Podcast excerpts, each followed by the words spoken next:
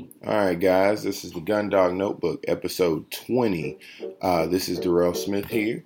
You know, we got a good one this to this uh this episode here. We got AJ DeRosa from Project Upland on here. And guys, when I tell you AJ spit nothing but knowledge, nothing but the truth, and what's great is we have very, very, very like-minded attitudes um, about hunting, and the conversation went kind of deep, man. It went real deep, and I want you guys to, uh, you know, take some time to really pay attention and learn what it is that AJ, AJ is, um, you know, talking about. This is this one here is, is a classic. I, I don't know if you can declare classics, but Ruger, go over here.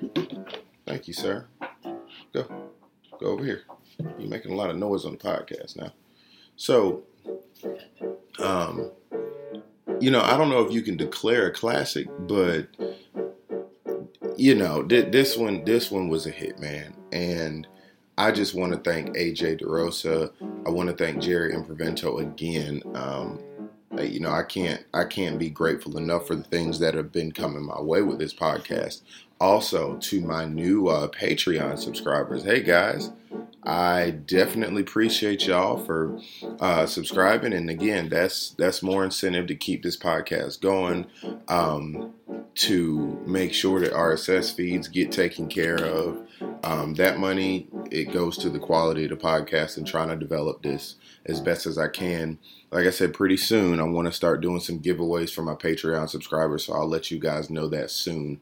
Also, I know something that y'all don't know. I seen something that y'all didn't see coming from Project Upland in the very near future, and it was dope.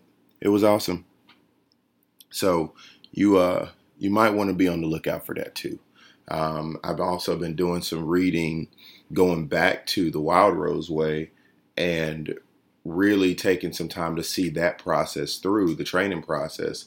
Also, I'm reading a book uh, called Quail and the Quail Dog by Ozark Ripley. So those are my two um, two points of information that I've kind of been going over and reviewing this season. Um, you know, just guys, the season's over. You know, we ended it on a on a damn good pheasant shoot coming from South Fork Hunting Preserve, the uh, infamous kitchen sink shoot and uh, you know, I, I I gotta say I'm proud of my guy. I'm proud of my dog. So if I learned anything from the end of this season, it's to go back and review stuff, go back to the yard, you know, go back to the basics and really see the process through, you know. So I'm not going to hold you guys too long because I know this was a good podcast and it was a pretty long one as well. Um, just remember, guys, you know, I do this for y'all. I'm doing it for myself, and we're all doing it for the dogs to make sure that, you know, they're they're out here to to to hunt. I mean, they are. That's what they're for. You know, they're also our companions. They're also our buddies. I mean, these guys bring more joy and more life to any and everything that we do on a normal day basis. So, man, I just I I want to leak a little bit, but I'm not going to. I'm gonna just let you guys just kind of get into the podcast with AJ because there's so so so much, uh, just so much good conversation and good content in this particular one. Um, AJ's also got some some new films coming up. I mean, quite a few of them. He's uh, he's gonna drop the hammer. He's definitely gonna drop the hammer on this one. I'm also going to do some writing for Project Upland as well. Um, he, he asked me if I could contribute, and I absolutely took him up on that offer. So you know these are these are things coming up soon. Just pay attention to Project Upland. Pay attention to the Gun Dog Notebook, guys. Okay, guys, this is the Gun Dog Notebook podcast. Today, today, today, we got um Mr. The absolute incredible AJ DeRosa from Project Upland Podcast. And I just want to say, first and foremost, thank you again, AJ. You just put me onto something that I was not expecting, so I'll go over that in the um the intro and things like that. But how are you today, man? Good, good. I can't complain. Okay. So I got to get myself composed because get all my, my, my energies right. And uh, I, I, I really need to make it a, a, a special point to thank Jerry uh, Imprevento, who introduced me to you. Jerry's been a great guy, and I, I just want to publicly shout Jerry out again. If I don't text him tonight and, and blow his phone up, thank you again. So, AJ, let's talk about it, man. Like, how did you uh, how did you get your start in gun dogs hunting? Start from the beginning. Oh well, uh, I mean, hunting itself. I, I, grew up in a family that hunted. My grandfather did. My father did. Uh, my older brother. Um, they were deer hunters. Um, you know, they would occasionally bird hunt. My father, when I was really young, had a had an American Brittany, but um, you know, my memories of hunting over that dog are, are kind of very, very uh, vague, you know, at best. But um, I did shoot birds over that dog. Um, you know, I don't, again, can't really put all the pieces together. I think my father could tell those stories a little better than I could. But, right. Um, yeah, so so that's kind of where I got my start. Um, I didn't I didn't really take off in, in bird hunting until I was much older. Um, I spent you know most of my teens and twenties and and whatnot um, hunting deer.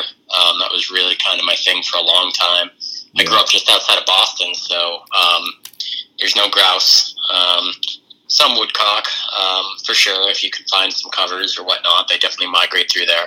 Mm-hmm. Uh, but grouse, grouse were gone. Um, when I was a kid, you'd see them in southern New Hampshire, just over the Massachusetts line, and that's where I, I grew up bird hunting. But um, you know, I, I didn't. I don't think the. I think the last time I saw a grouse in eastern Massachusetts is, is 15 years ago. So, wow. Um, yeah, that that wasn't really a thing. So it was kind of you know an opportunity thing is what it really came down to, and. Uh, deer hunting, the archery scene um, was was kind of really up and coming um, when I was in my early twenties, and that's just kind of where I excelled. And and uh, the only other thing I didn't really in feathers was uh, turkey hunt. You know, spring yeah. came along, and I certainly I've always had a tendency towards feathers. I won't lie. So yeah. I certainly um, enjoy turkey hunting more than I enjoy deer hunting, and I enjoy grouse and woodcock hunting more than I enjoy turkey hunting. So um, so feathers kind of dominate right my my uh, my scale of, of likes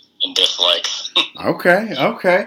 Um, well, I am going to admittedly say I have never shot a deer as a hunter. Does that make me like not a not a real hunter or something like that? no, no, it, it certainly doesn't. You know, it's it's it's like to me, it's the equivalent of somebody, you know, who let's say plays basketball for a living and says, "Hey, I've never played football or I've never played baseball." It's just it's a complete different, you know, activity. It's a complete different pursuit. Um, it's a different beast, a different animal. Yeah. Um, do they all require woodsmanship? Yes, but different types of woodsmanship. You know, um, different skill sets, uh, different tools, different mindsets, um, different understanding of habitats. I mean, it's it's really just kind of a you know, it's it's comparing, you know, apples to oranges at the end of the day. Right, right, right, right. Um, and I want to make sure that we kind of touch on the subject of understanding of habitat.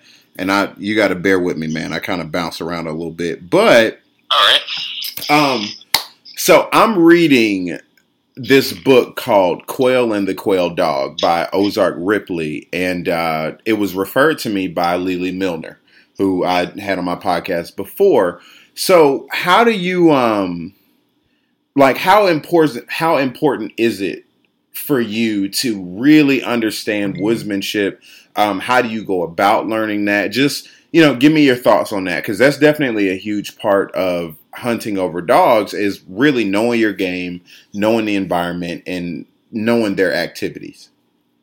Yeah, I mean, um, you know, I, have hunted grouse and woodcock in in a lot of states, uh, New England and uh, the Upper Midwest, um, and habitat's very different from both locations. Mm-hmm. Um, and, and, you know, I'm, I'm I'm by no means an expert at certainly identifying grouse habitat because it's um, grouse habitat's complex. You know, it's not as simple as young forest as many of us you know, preach, um, but we preach about young forest because there's not enough of it, especially here in New England. Right. Um, but it's not that cut and dry. Uh, woodcock tends to be a little more cut and dry.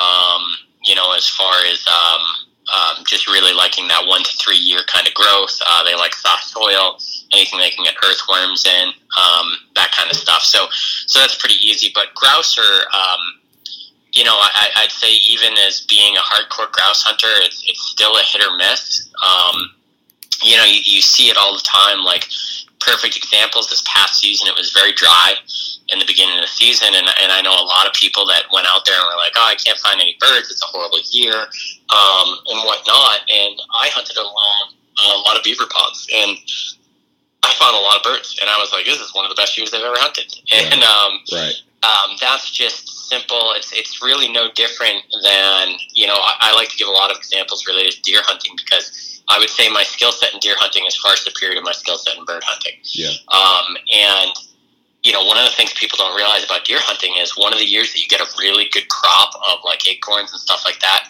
Deer are harder to hunt because they're not isolated to specific areas for food.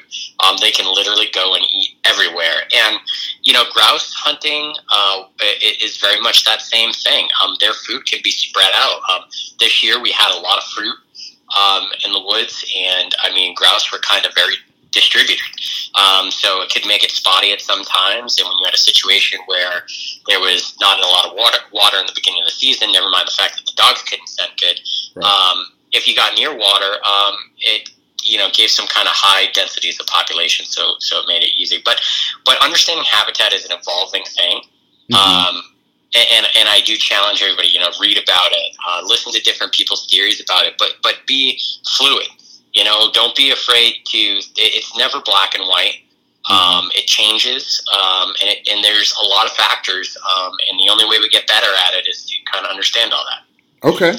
Um, Go ahead. I'm sorry. I didn't mean to interrupt you. Oh, oh no, no, that's that's all. That's all I had to say. I can I rant that just about any topic uh, for a significant amount of time. So well, I look. try to keep it as short and sweet as I can. No, man. Hey, look, feel free to run it as much as you can, man, because like this whole podcast, um, and I and I do want to talk about some of your interests in why you started uh, Project Upland, but you know, AJ, man, you are. I, I consider anybody that's on on the podcast a friend, and you've not only shared a lot of very, very, very good information with me, you've opened yourself to be uh, empathetic to my, I guess, novice amateur approach at this, and you're offering a whole new uh, way to understand, you know, bird dogs and gun dogs and things like that, and just you you've done so in a way that really, really attracts newcomers. And when we spoke earlier, um, you you mentioned something about that. So I wanted to get you to to I guess I wanted to ask you about like how did you even think to start Project Upland and and give me your thoughts on just the newcomer's perspective and everything you got there. Um, I mean, Project Upland is, is was honestly a bit of a, an accident. You know, um, it's one of those things that uh, just kind of you know happened, and I kept kind of going down the rabbit hole, and, Yeah. and here I am. So, um, y- you know, I can't say that there's any clear reason why. I mean, I, I've tried to make my mark per se in the hunting industry for well over a decade. I mean, I'm 36 years old now, and I was in my early 20s when I started writing and pursuing this. And Mhm.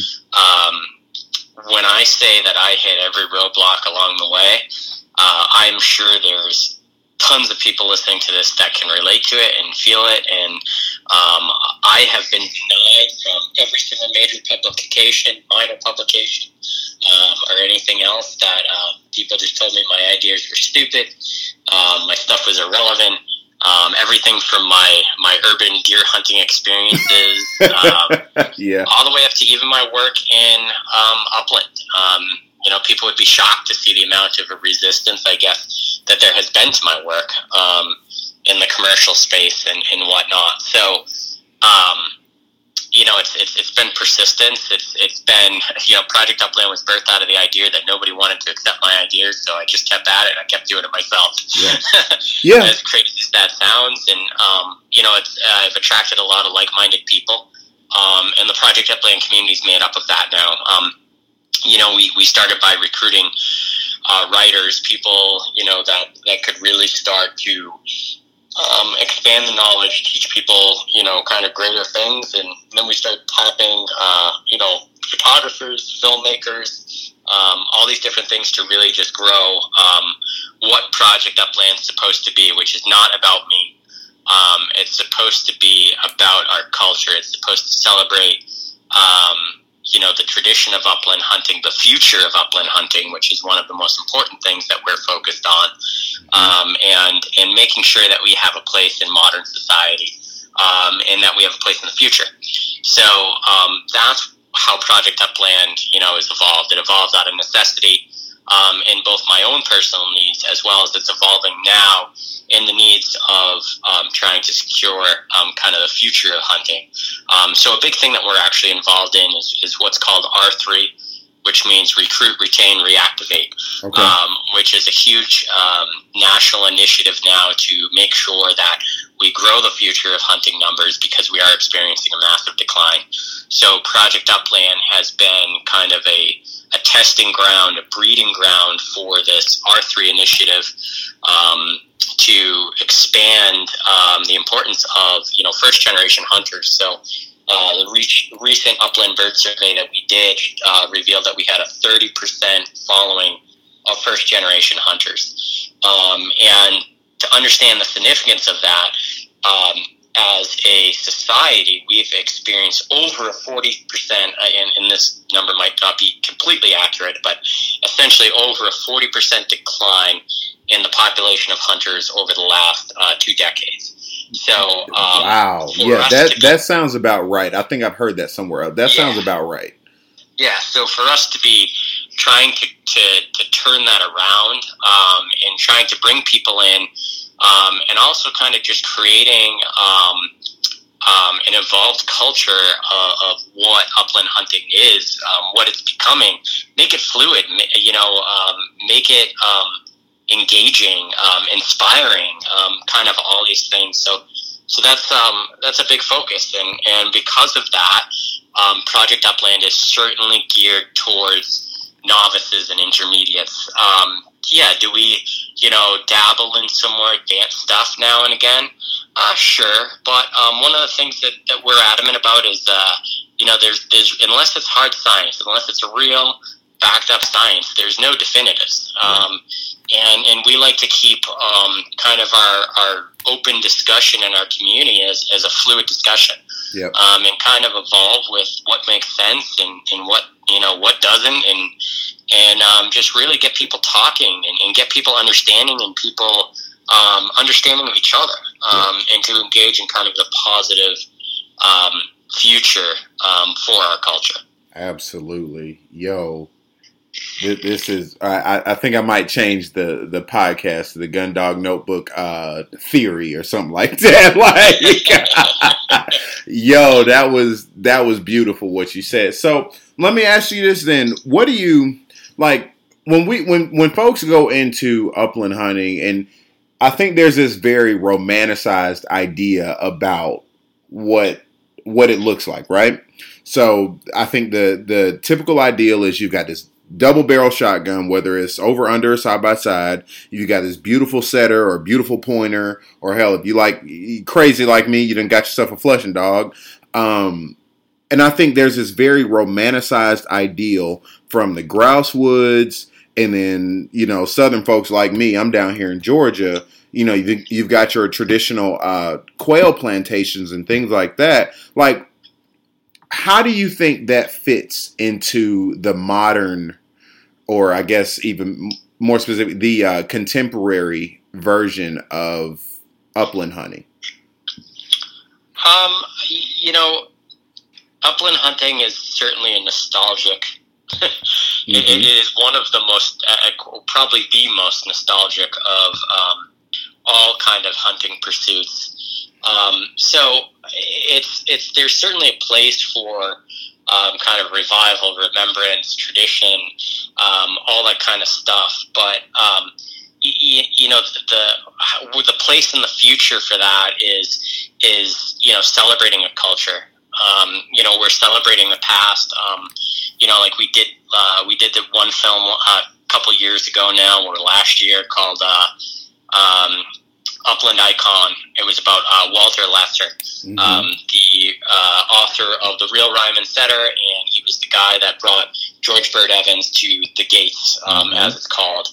Um, and shooting a film about him was kind of, you know, surreal, you know, to yeah, I believe it. somebody of, of such legendary status. But um, preserving that past is a very important part of, preser- of, of preserving ourselves in the future.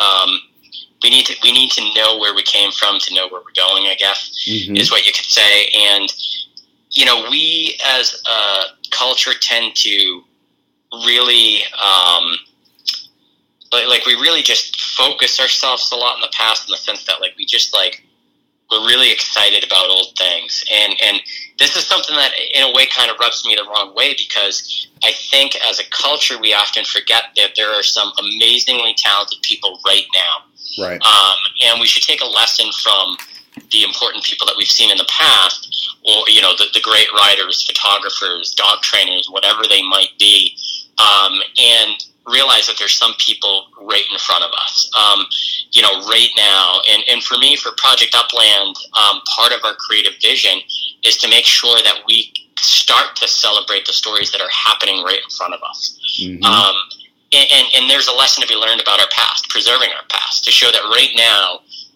like we can preserve what's happening right now in film, in art, in, in photography, in writing. Um, that's going to be hugely important 10, 20, 30 years down the road. Um, so, so, for me, that, that that's kind of a big focus, and it's kind of a tough question because I do feel like we do get caught up in the past too much sometimes. Yeah. Um, you know, we get stuck in a Ripley painting and we have a tough time uh, pulling ourselves out of it. And, I, and I'm a daydreamer. I yeah. mean, let, us face it, I'm a creative guy. We're all daydreamers. So, mm-hmm. um, so I get stuck in a Ripley painting probably worse than anybody. So, so I, um, I get it. You know, I trust me, I get it. Yeah, but but for me, that's you know, I look at a guy like uh, an example I like to use is uh, Jay Dowd. Um, he is just such a talented artist. Uh, his his work is just so different mm-hmm. um, than anything that's ever come, and um, there's been some strange resistance, and I won't get into the details with major publications about kind of his existence or these more modern stories of people that are carrying on an age old tradition. Right. And when I say there's a nostalgic person in the world, I mean he is an old soul. He is he when he steps out into the woods, that's the closest to walking into a Ripley painting there's ever been. Right. So uh, I mean, he is as nostalgic as they come. I mean, he smokes a pipe, he runs setters, and I mean, he is mm-hmm. just to the core something that would have walked out of the woods 30, 50 years ago. Now, um, but yet, you know, you... his work is so modern, it's so amazing, it's so incredible. Um, and as a community, that's the type of stuff that we should be celebrating. Absolutely. He he is he is unbelievable. He's an unbelievable artist, and, and we should be celebrating that. You know, and and as time goes on, sure, that's going to grow bigger and bigger and bigger. But you know, I, I think some of us don't like spend too much time in the past and don't look at what's right in front of them right now. So right, right. No, I mean that's so true, man. And you know, I have my own perspectives, and I feel like this podcast is about to get real, real, real intense. So bear with me. But I I have my own perspective on. Um, you know the past and traditions that rest within upland hunting and hunting over gun dogs you know, just to to talk about the scary history that nobody wants to ever talk about. You know, I'm black, man, and black folks ran gun dogs back then in back in the day. Actually, hell, we were the most prized, you know, folks. And what's what's interesting is the research that I've been doing on that aspect of hunting, and then the the research that I pair with that that go with the traditions of hunting. So your Ripley paintings, you know, your old school gun dog techniques, all of it is harmonious, man.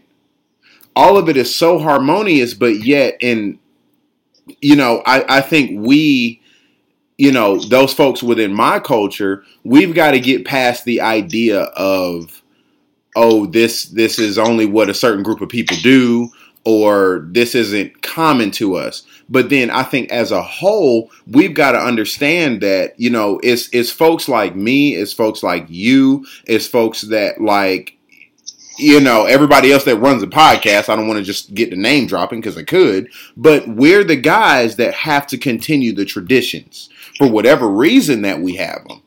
You see what I'm saying? For whatever reason that we got into hunting over dogs and developing developing a relationship to it, you know, we're the ones that are gonna continue the legacy. And I and I actually personally want to see if I can reach out to Jay Dowd and see if I can get him on here too. But I mean, man, you talk about traditions and you talking about carry on the legacy. That's what I'm trying to do with my artwork. In addition to this podcast, you know? And I think there's a talent and I think there is a necessity to see that.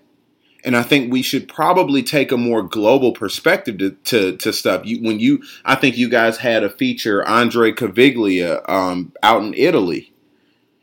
You know, it, you know, hunting is such a global thing now.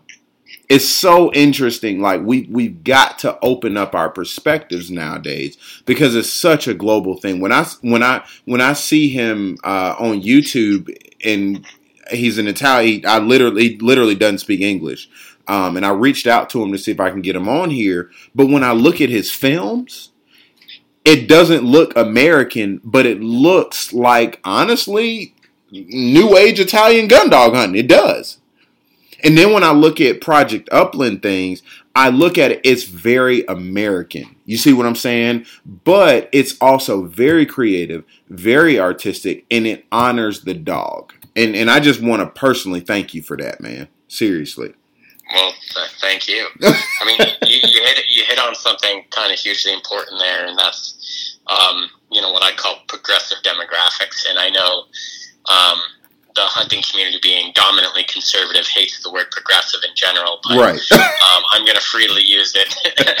um, the, the the future of hunting, um, or, or I should say, the future with hunting involved in the world um, is going to involve a very progressive, um, you know, generations, very Mhm. progressive demographics. Um, it's not going to be what people know it as today or know it as 20, 30 years ago. Um, and that's the reality. Um, if you look at the studies coming out from uh, the NSSF um, talking about what's going on in culture, or even the U.S. Fisheries and Wildlife um, about what's happening to hunting, one of the biggest fears is um, essentially a world where urban and suburban America, or developed America, does not accept hunting in the future. Right. Um, and the reality is for mainstream hunting, um, for the outdoor channel, the sportsman channel, pursuit, whatever it might be, um, that's a reality. Their viewership is dominantly rural communities. Mm-hmm. Um, that that's what you know because that's what it's all been built around, and they're going to continue to cater towards that because that's how they've made money. That's how they're going to make money, and there's nothing wrong with that. There's there's a place in the future for all of that, but the reality of growing you know, growing hunting, um, to bring hunting into the future, to make it where there is a place in the future for it, um, it has to involve progressive demographics. And for us with Project Upland, um, I think the exact number was uh, 60% of our audience lives in developed areas. Right. so we only have a 40% rural following, um, which is a huge number. I mean, we can contribute a lot from being, um, you know, a New England dominated brand when we first started, certainly had a contribution to it. Um, my personal background came from urban deer hunting. Um, that could have had a certain amount of influence on it. Um, there's, there's some things that we can certainly kind of point out. But the reality is, is that we're proving with Project Upland um, that there can be a future that urban developed areas accept hunting in the world. Right. Um, and, and a lot of people just have this like doom and gloom about it, like it's just not going to be a thing. But the reality is, is that you know, and again, I hate using. the I already used the word progressive. Now I'm going to use a word that's even like more disgusting.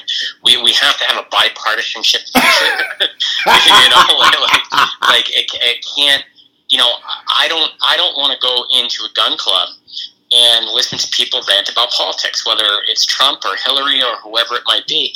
I just want to go there because I like I want to go break some clays Yeah. because I, I like bird hunting. Right. You know, I don't I don't want to talk to the next guy about my political beliefs or, or whatever it might be. And the problem with part of our society, eh, or our, I shouldn't say society, with our culture, is that it's dominated by this this very loud political voice that has gotten us into a lot of trouble. Yep. Because what happens is, is, is people, you know, don't don't want to do, you know, these things. They don't want to get involved in things. Um, perfect example is, you know, and I and I'm going to take the gloves off here. I am Right. I am a registered Democrat. Right. I'm a liberal, you know, but I'm a, I'm a proud gun owner. You know, I, I I love guns. I don't want the world to take away my guns. But you know what? I'm never going to be in a member of the NRA because the NRA proactively says that I'm the enemy. yeah. It proactively demonizes me. And as long as it proactively demonizes me, it's not a bipartisan effort. It's not something I want to be involved in. You know, so Yeah. so that's an important thing is that we need to remember that we need to accept everybody from all types of backgrounds, whether it's the vegan that suddenly converted to being a hunter, which trust me happens. We we are Mhm. in contact with these people. We you know these people reach out to Project Upland like Mhm. like that's a world that exists. You know, there's there's people you know from Atlanta who are a teacher who's a black guy who has a podcast. Yeah. You know, there, there there's just there's so many different people that want to feel welcomed, um, and we need to build a culture that does that. And you know what? It just gets down to there's you know there's there's more than one way to skin a cat. There's more than one way to different to do things. And you know, one of the things we recently um, started writing about um, behind the scenes. We have a series of articles on a couple of our platforms, not just Project Upland, coming out about um, coming out about mentoring. Okay. Um, and mentoring is, is a huge part of kind of the future of hunting. Um, but mentoring is like right now it's so like 2D, Mhm. like not 3D. The way that we approach it is oh take people hunting, but we don't give people who mentor the tools to understand what they're getting involved in. We don't educate people to understand. Hey, you know the person that you might end up mentoring might be a liberal they might they might have been a vegan or they might be a vegetarian they might be somebody who doesn't want um, you know the same things that you want you know it comes down to the things like um, you know with, with a gun dog you know everybody's own you know everybody's gun dog their own gun dog is the best gun dog ever Oh and yeah. that's great. Everybody should feel that about their own dog. But the reality is, is that it's just because everybody has different things that satisfy them, different things they want. So, you know, mentoring should be not an approach of what the mentor um, thinks is right in hunting or their motivations of why they hunt. A mentor should be a selfless act where those people try to give the skills for the person that they're mentoring.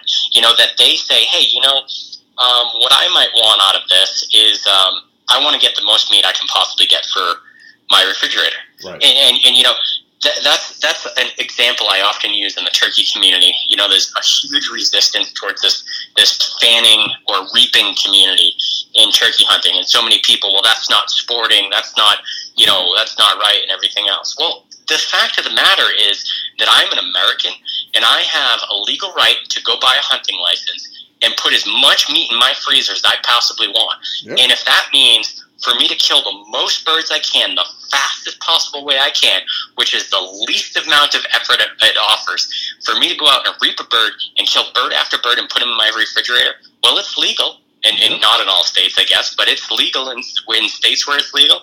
Well, then you shouldn't have anything to say about it Right. because it's it's for different reasons. It's the same reason. Well, when I go into the you know the supermarket, I might decide to buy the organic chicken, and the next guy decides to buy the free range chicken, and the next guy decides to buy the chemical filled chicken. It's it's a personal choice for Americans, Right. you know. So so we need to adapt and understand that we can't be one sided or or very like hard lines. You know, the only things we should be hard lined about our community is safety. End Right. of story. you know, That- like, hey. don't shoot anybody. Handle a gun safely. Care about your dog. you know, like treat your dog right.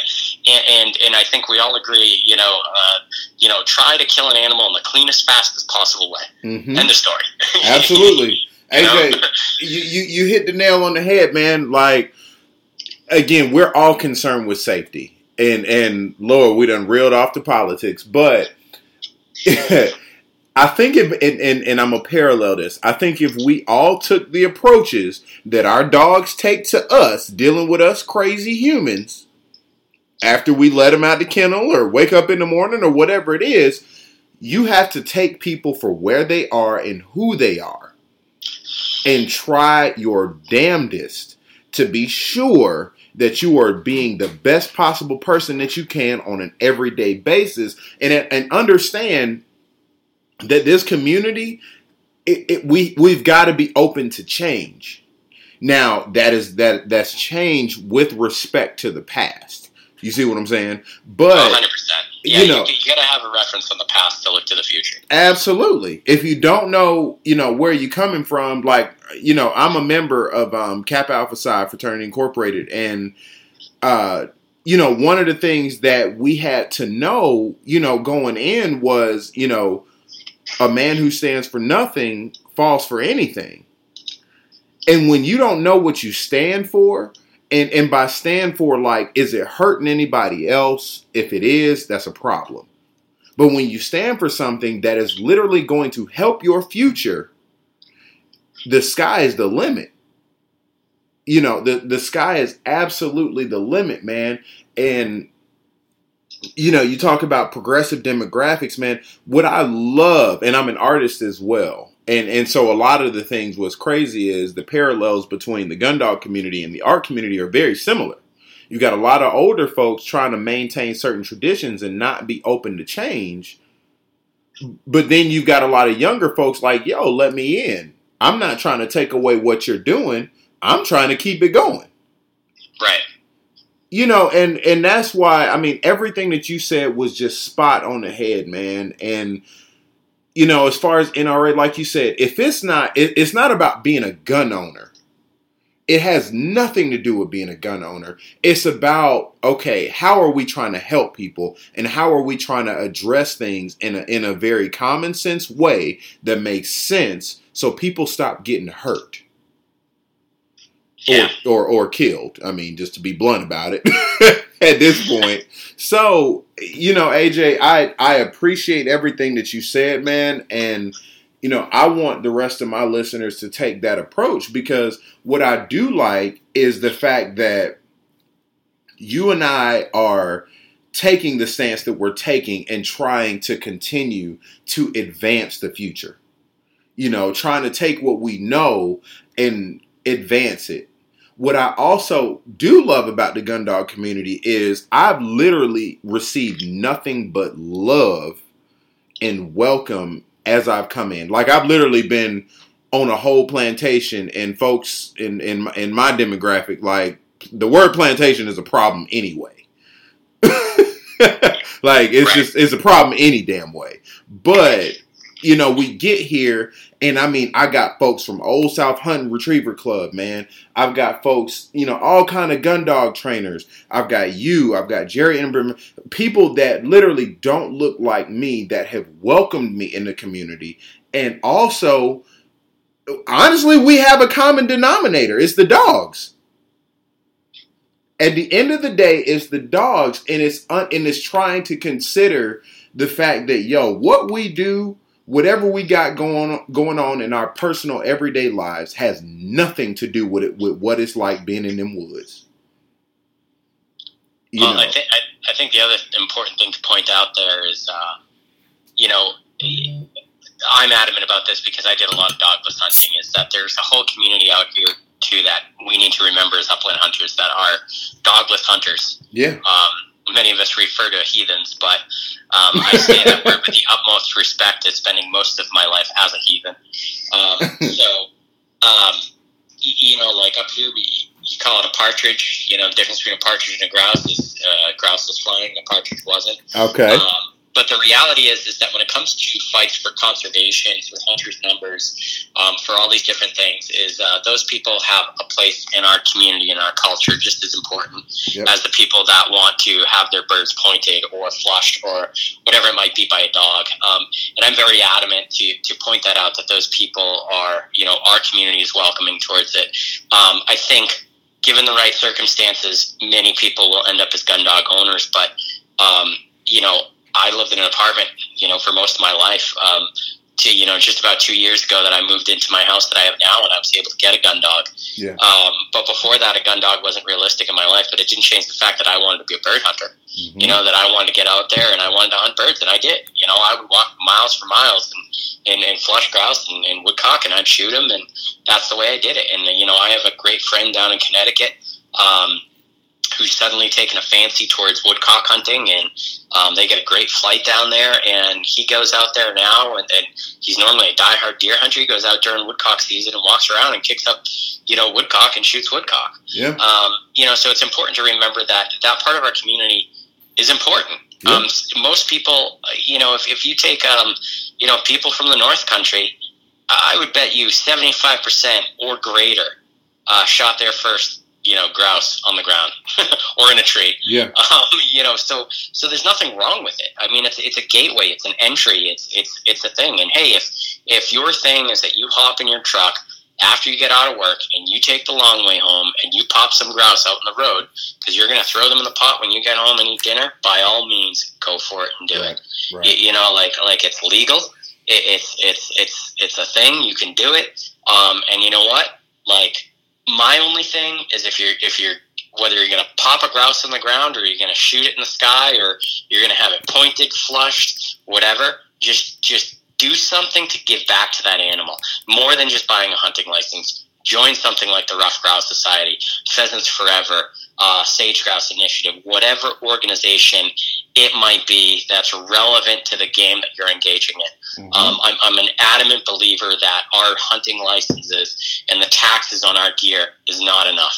You know, so so that's one of my things. I think that all of us should certainly step up and, and take that extra mile into into the relevance, you know, of, of where you might be. I'm not expecting somebody, you know, in Georgia, which by the way, I've actually went down and filmed grouse hunting in Georgia before. oh my God. um, How'd you do that?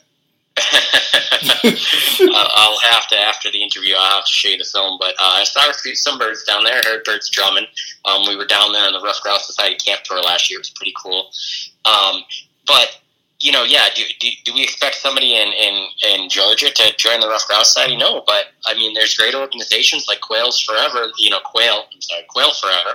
That um, are great organizations. I, I mean, and, and, and there, there's an impact there, and we need to be a louder voice um, in those kind of aspects to preserve our future. Right. Absolutely. And I much appreciate it, man. Like I really appreciate you saying that because you know, in Georgia we do have grouse here. Number one. I know we do. I can go on um I use the um, Cornell Ornithology uh, lab to find, and every every so often I'll poke around to see if we have any grouse here, you know, that are recorded, and we do have that here. But like you said, go join an organization that's relevant to the game. My biggest thing for 2018 was joining Quail Forever. Quail is, my, if I had to uh, pick a choice uh, game bird, quail is my thing. You know, um, and and that's what I trained my dog on. Uh, That's what I trained Ruger on. You know, when we were first getting started, I would get pin birds, and and so he knows the scent of a quail. And pheasants are now my new thing because I take I'm I'm planning on taking yearly trips to Kansas, and we do pheasant shoots and things things like that. But you know, just having that understanding and and like you said, gaining access to a community that's relevant to the game bird that you uh, that you're looking for. That's huge, man. So much appreciated. So now let me let, let's talk about that a little bit. You're from Boston. You're up in the Northeast, and I got family from Boston. Been up there, love it to death. But I never, I didn't think of Boston as an area for hunting. So, what is it like? I guess what are the differences between hunting woodcock and hunting grouse? You say the woodcock, you know, generally honors the dog a little bit. Correct me if I'm wrong. Yeah, yeah. I mean, we touched base about this, uh, kind of, you know, kind of recently. Me and you talked on the phone, and um, you know, the great woodcock are an entry level bird, um, and I don't mean an entry level bird as in it's a novice bird and only novice should hunt it. Um, I prefer hunting woodcock um, Right. because, as Earl the Pearl Johnson Mhm. um, would say up at Pine Ridge Grouse Camp, they honor the dogs. Right. Right. um, and and the reality of that um, is that they're they're dog friendly. They're a user friendly bird, and there are a lot of birds out there that are dog friendly. Um, grouse are not one of those birds. Um, there is there is like, um, and I think kind of the point uh, you know you're kind trying to kind of get here is, um, I so so from my background in, in deer hunting, um, I came from a community um, in a world that if people saw a deer uh, or their friends saw a deer somewhere, they would like sit under the same tree for like 10 years and wait for a deer to come back. Just like really, really bad, stubborn, um, lack of advancement, um, never challenging the norm. Um, you know, like it's, it's like I kind of look at it as like, you know, some people in the world are just okay with saying this is the way it's done, and some people need to understand why it's the way it's done. I'm one of those people that want to know why, and right. because of that, because I've always challenged, and I don't say challenged things, but always dissected things, and wanted to see the reasonings. Um, I've adapted. So, so one of the things um, that I kind of find unusual, specifically in the grouse community, is that um, people want their dogs to point grouse like they're woodcock. Right. You know, like they want them to have this perfect point, and they walk up on the bird, and the bird flushes, and they shoot it, and the bird goes down, and the dog stays steady right to the retrieve. And, and trust me, I, I would love that moment too. So I'm not I'm not downing that moment in any way. I mean, there's literally it's amazing when it happens, but but and and I can understand that some people are chasing that, you know, you know, kind of chasing that unicorn all the time, um, and I get it, but as a culture, I've definitely noticed that we, we kind of push everybody in that direction. Right. And what I find is that, um, you know, grouse don't want to behave that way and and we're we're asking a bird. We're not asking like this is the funny thing. We all take it as that we're trying to train our dog to get to that point.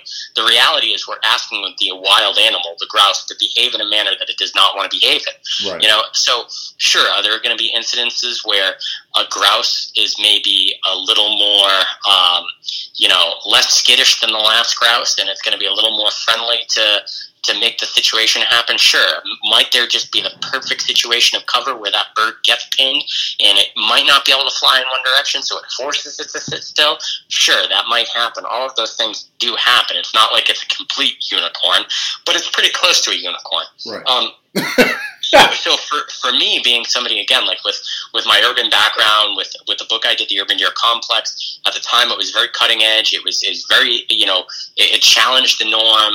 Um, you know, it, it, questioned the way we approach deer hunting about how we adapt. You know, how we adapted to animal behavior and all that kind of stuff. So it, it's the same concept of. So for me, grouse hunting has become, you know, obviously I want to make my dog the best I can, but I have to be a tool for my dog too. I have to adapt to how my dog handles that growth. And, and, and, whether you like it or not, like you're stuck with that dog. You know, yeah. like yeah, sure, maybe there's some people that, that have it in them to maybe sell a dog and get a new dog. I'm not one of those people. My dog's part of my family. Yeah. I love my dog. You know, like he's he's he's my son.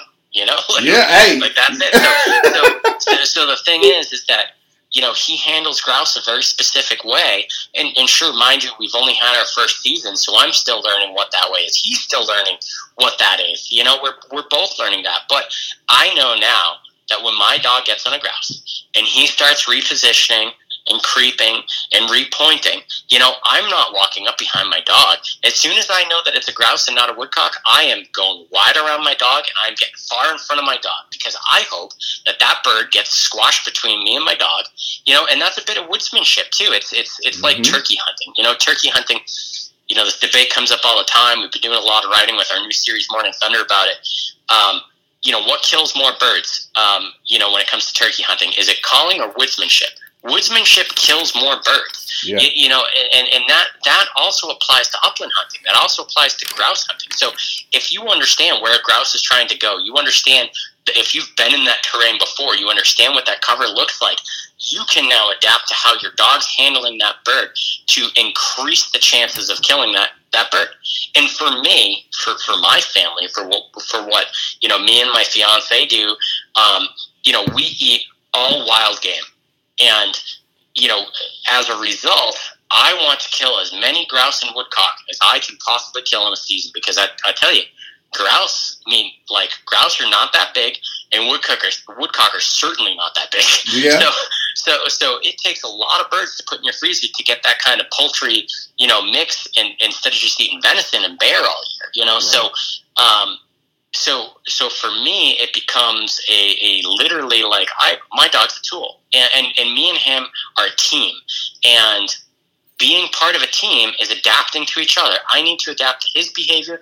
I have to try to make you know him the best dog he can be, and then I need to adapt to what he is. Right. You know, so So, so to me, that that's a kind of a huge thing that that I hope kind of the world looks at. And, and you know, me and you talked about this, and, and one of the, I think, why I think you have a very valid perspective on it is that you're a teacher, yeah. and you know you kind of mentioned this, and and, and I think it's, it's, it's a hugely important point. Is not all people learn the same way, right? You know, so so um, you know understanding that that that kind of everything is different. Every dog's different. Like like you know, sure, Griffon. I have a Griffon. Griffons are known for certain types of behaviors. Setters are known for certain types of behaviors. GSPs are. You know, you could go down the list. Dogs breeds are known for certain things. But I'll tell you right now, if you hunt over a half a dozen different Griffons or a half a dozen different setters. There are distinctively different things about each of those dogs Absolutely. because they have distinct personalities. You know, and, and, and, and it's maybe it's nature versus nurture. You know, who knows? But the point is, is that they're all different personality animals, and as a handler, you need to adapt to that. Yep. You know, because that's it. It's your dog. It's your animal, and you need to help him be the most successful animal it possibly can be in a hunting situation um, dot dot dot damn.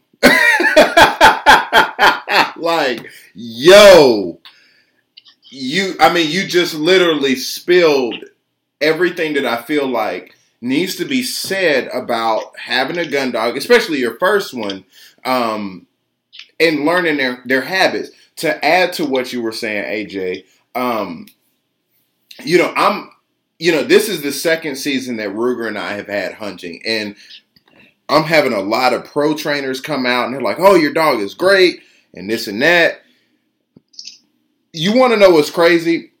Not only is it important to understand woodsmanship, which I'm there for you with, because Georgia got a whole hell of a lot of woods that you got to learn this. But at the same time, under I think it goes down to understanding understanding your dog and and and the characteristics of the breed, like you said. So honestly, I've taken the approach of going back to the old guys, as you say, honor in the past.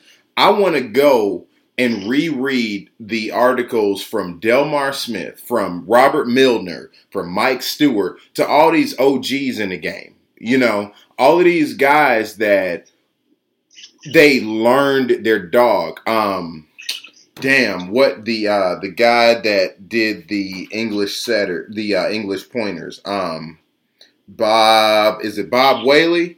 I think it's bob Wehle. And uh, just a couple of just the guys that did it first. You see what i'm saying as far as documented? The guys that did it first. Because there there is merit to what these guys are doing. And based on what i'm saying what based on what you're saying i'm understanding that is all right, we know these grouse are going to act a certain type of way, and I've never hunted grouse before, but I'm going off what you said. We know these grouse are going to hunt a, so, a, a uh, certain type of way. Instead of looking for a pretty picture from your dog, you need to go ahead and start adjusting for the circumstances. You know, it, it seems to me, especially those those guys that have pointers, it's always nice to have your dog look a certain type of way. And we are, and and and I want a pointer. I don't have one, but I can imagine to see your dog perform. You know, for what you got it for, that's great. But is that realistic? Is that realistic 100% of the time?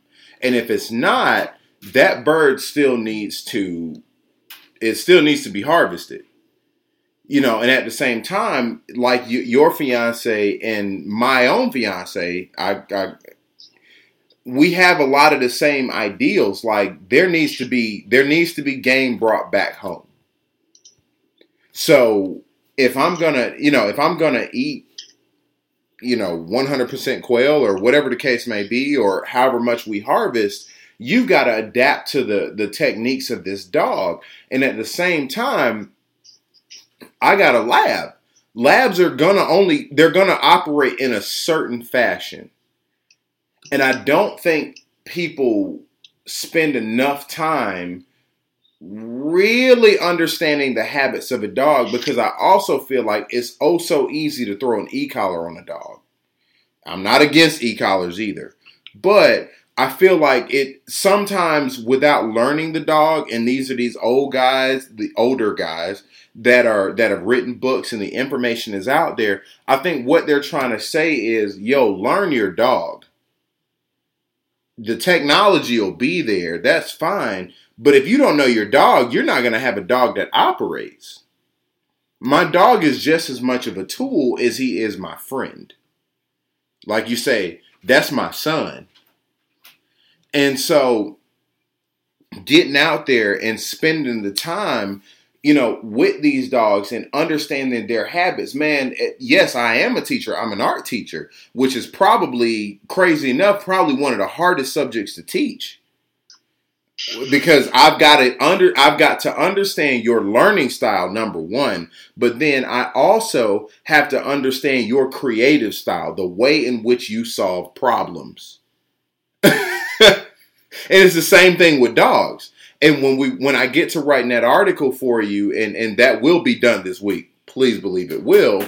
But I want to address that. Yo, you're not, you know, you can look at so many different paintings and expect someone to reproduce that painting. But in no way, form, or fashion is that painting going to be executed the same way as the person that did it the first time. It's impossible. It's literally impossible. So we want these dogs to perform the same way. Well, when I get done leaving my classroom at 3:30, I'm hitting the house at 4:30 and I'm I it's it's still class time for me. My dog is at heel and I need to understand, yo, what's the best way that my dog is learning? What works for him? What's going to keep him happy? What's going to keep him wanting to work for me as a team? You see what I'm saying? Oh yeah, yeah. No, I, I, I definitely agree with you. I mean, it comes it comes down to um, the, the, you know the reality of kind of the you know what you started out with, just naming all kind of these big names in training is um, you know as a as a culture sometimes we all kind of think that there's only one right way to train a dog and just by listing the name of greats of, of famous trainers and um, whatnot it comes down to one thing is that there's more than one way to skin a cat yep. um, because they're all right Yep. They're not all wrong, you know. So, so, uh, and, and that experience how it's done is fluid. And, and in the case between, you know, dog and handler, um, the right answer is not just on the dog. You know, it's also on the handler. It's what what are you capable of a hand, handler? What what do you have to commit? What do you understand as a style of training that you can actually apply to your dog? You know, like like like like that's important. Just as important as it is that you know your dog uh, might learn and you know might learn things faster than the next dog or slower, mm-hmm. or he might learn one skill faster than he did a different skill. My dog is a natural retriever. He's got a soft mouth. He, he he brings grouse back to me.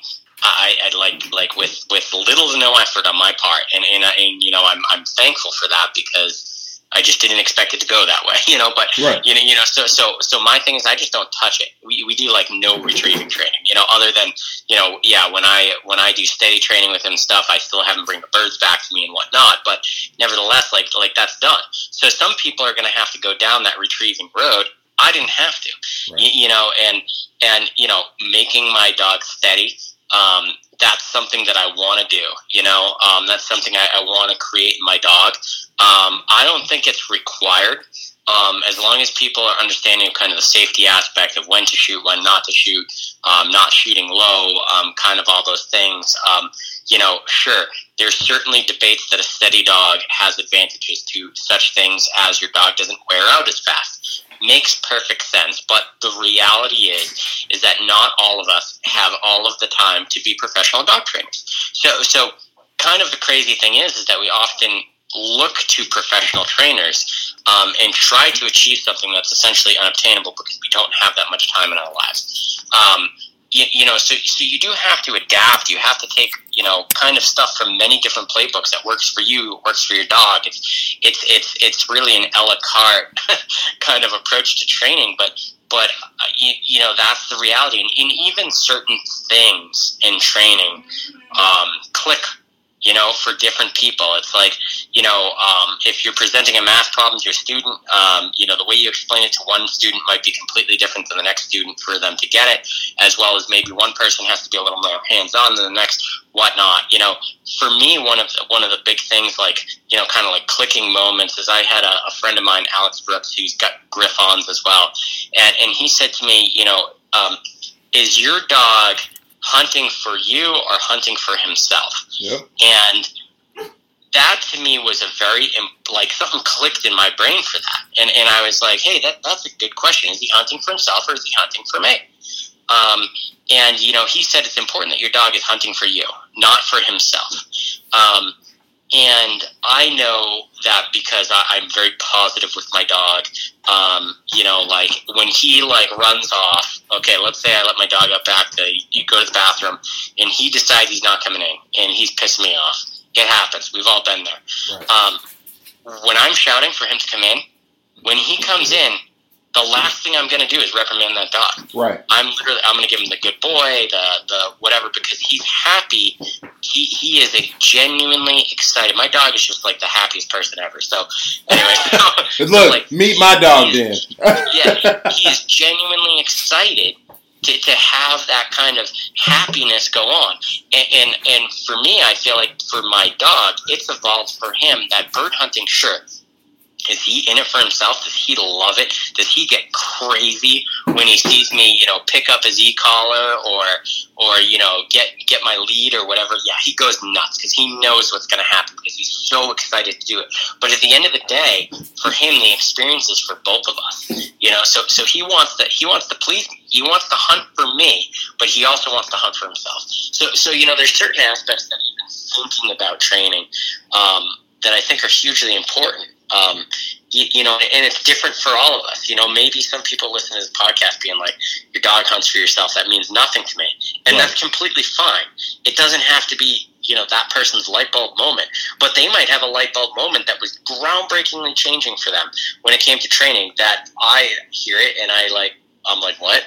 You know, like, and that's just the reality, you know, mm-hmm. of everything. The dog's different, we're different. We're it's just, it's a lot of variables. Yeah. Um, you know, and and and and that's and that's you know, it comes down to one fundamental thing: you got a dog for whatever reasons went on in your head, and that's all you got to worry about.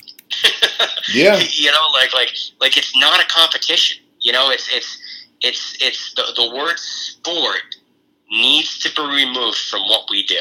Mm-hmm. You know, like it is it is not a sport. It is not a sport. We are going out to kill things, to eat them, to hunt with our animals, to have a greater connection with the land, to participate in the oldest human tradition on earth. Yeah. So there's nothing there's nothing sports oriented about that. I'm not going out to, to do better than the next guy. I'm not going out to keep a score. I'm not going out you know to do all of these things that that that you know people somehow, you know, they think that, you know, it's like the deer community. I got to shoot the biggest buck to be the coolest guy. Like, like that's not a thing. There's no place for that. Right. You know, like, like it's it's personal goals. It's personal goals and happiness. You know, what makes you happy? Why why'd you get that dog? Why'd you get that breed? You got you did those things because that's what you like because that's who you are. You know, it's and and, and more than ever, Upland needs to become a safe space for that. You know, like great, like you know, I, I kind of learned to a great lesson from um, Fritz Heller. Um, I know Fritz Heller. Yeah, I don't know yeah, him, but I've heard of labs up in in Michigan, yeah. and um, you know, running labs for grouse is kind of you know uh, borderline sacrilegious. Yeah. Uh, but he is so good at it, and and and better. Um, labs are so flushing dogs are so good at it. He doesn't just have labs, but you know, flushers are such good grouse dogs. But yet, it's an entire part of the grouse community that we overlook. Yeah. And and and it's amazing to me that that happens. You know, um, and, and and myself being one of those people, like thinking, why in the world would you ever get a flusher? Like if I was a duck hunter, I'd get a lab. You know, that's what I always thought. Yeah. And then, you know, I I, I like I you know I've talked to Fritz. Fritz done some writing for us. Um, I've watched Fritz's videos, um, and I mean they're just they're monsters. They're incredible at what they do. You know, and, and that's and that's that's that speaks volumes to how you know there's not just one right way. Um, there's many different ways, and you know what? For some people, being physically fit and chasing flushers through the woods is just not their thing, and that's cool. Right. You know, just like I have a Griffon, Griffons are known for staying close. You know, they don't range far. My dog ranges at most 100 yards, and that's an extreme. Like, at the most, he's he's 50 to 75 yards away from me at all times. And for me, I absolutely love setters. I, like, I love watching setters hunt. I think it's exciting. I think, like, you know, this is kind of a funny thing to say, but I think, like, setters out of the box you know, like like as in when I say out of the box, it's like you buy a new item mm-hmm. and you mm-hmm. unbox it. Yep. when that thing comes out of the box and you unbox it, um, standard issue, um, you know, no updates. Um, they are just a really naturally good hunter. You don't have to necessarily be a phenomenal trainer to have a good setter. There are some dogs that require much better participation from their handler um, than setters do. I mean, that's what it gets down to. Setters yeah. are just good dogs. You can suck at training, and your setter's going to probably still be a good bird dog if yep. it came from a kind of a good, you know, bloodline or whatnot. Um, what's what's just to interrupt you? What's funny is just a sidebar. I almost bought a setter before my lab, literally. Like, I'm I'm here for it. So. yeah, no, I, I mean, and they're and they're unbelievable dogs, and and but for me, I, I have like again, I love woodcock hunting, and one thing I love about setters is when you hear that dog go on point. You know, if there's beeper going off, and it's you know in many cases two to three hundred yards away with a setter, um, and you're running through the woods, that's awesome. That's exciting.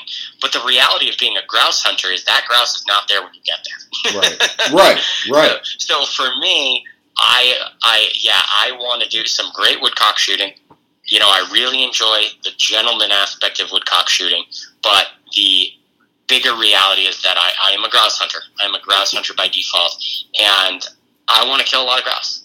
I want to get out there, and I want me and my dog to do good on grouse. You know, and um, doing good on grouse is not a dog. And, and and this isn't. You know, I let's disclaimer this. This is in my opinion. So you know what? if you think I'm wrong and you're listening to this podcast, that's good. You should think I'm wrong. you know, like like like I, I want my dog to be 50 yards away from me when a bird wild flushes so I can shoot it. That's right. what it comes down to. you know, so yeah. so and that and that's just everybody's preference. Can you get a setter to stay in that range? You can. A hundred percent can train a setter to do that. But griffons naturally by default are gonna stay close to you. Yep. That's one of the things I love about griffs. Yep. You know, that's that's that's that's one of the primary reasons. Like I am a, a foot hunter. I am a, a classic New Englander. Um, I grew up walking and flushing my own birds and putting a dog in the equation. Um, well, it's just a it's an early warning system, is what it is. Yep. You know. So now I know that when my bird gets gets birdie, well, I know you know stuff's about to go down. You know, as right. before it was literally just a random flush. So. Right. Right. No, I feel you, man, and you know it's crazy.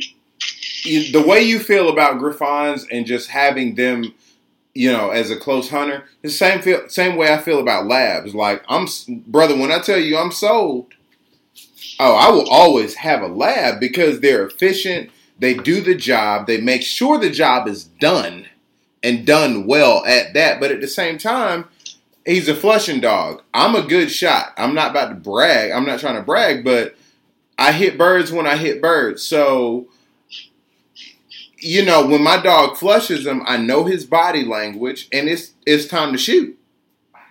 You know, and at the end of the day, I care I care, you know, a lot about how many birds I bring back. You know, I don't want my the time spent, you know, hunting to be for naught. But again, I want to be able to work for the dog as, or work with the dog as well. You know, um, you know, I've I've heard of uh, Fritz Heller and a lot of his experiences, and I'm with it, man. I'm definitely with it, but I think a lot of hunters, man, we gotta get we we there needs to be consideration for the dog because you're not gonna get. I'm sorry, I talk a lot of shit about German short hairs, and I want a German short hair. Is exactly why I talk a lot of shit about it. Um, as crazy as that sounds, but those dogs range bigger, and more often than not have I heard that they're self hunters. So, if that's to be the consensus vote on it, you know, just learn to adapt to that particular hunting style.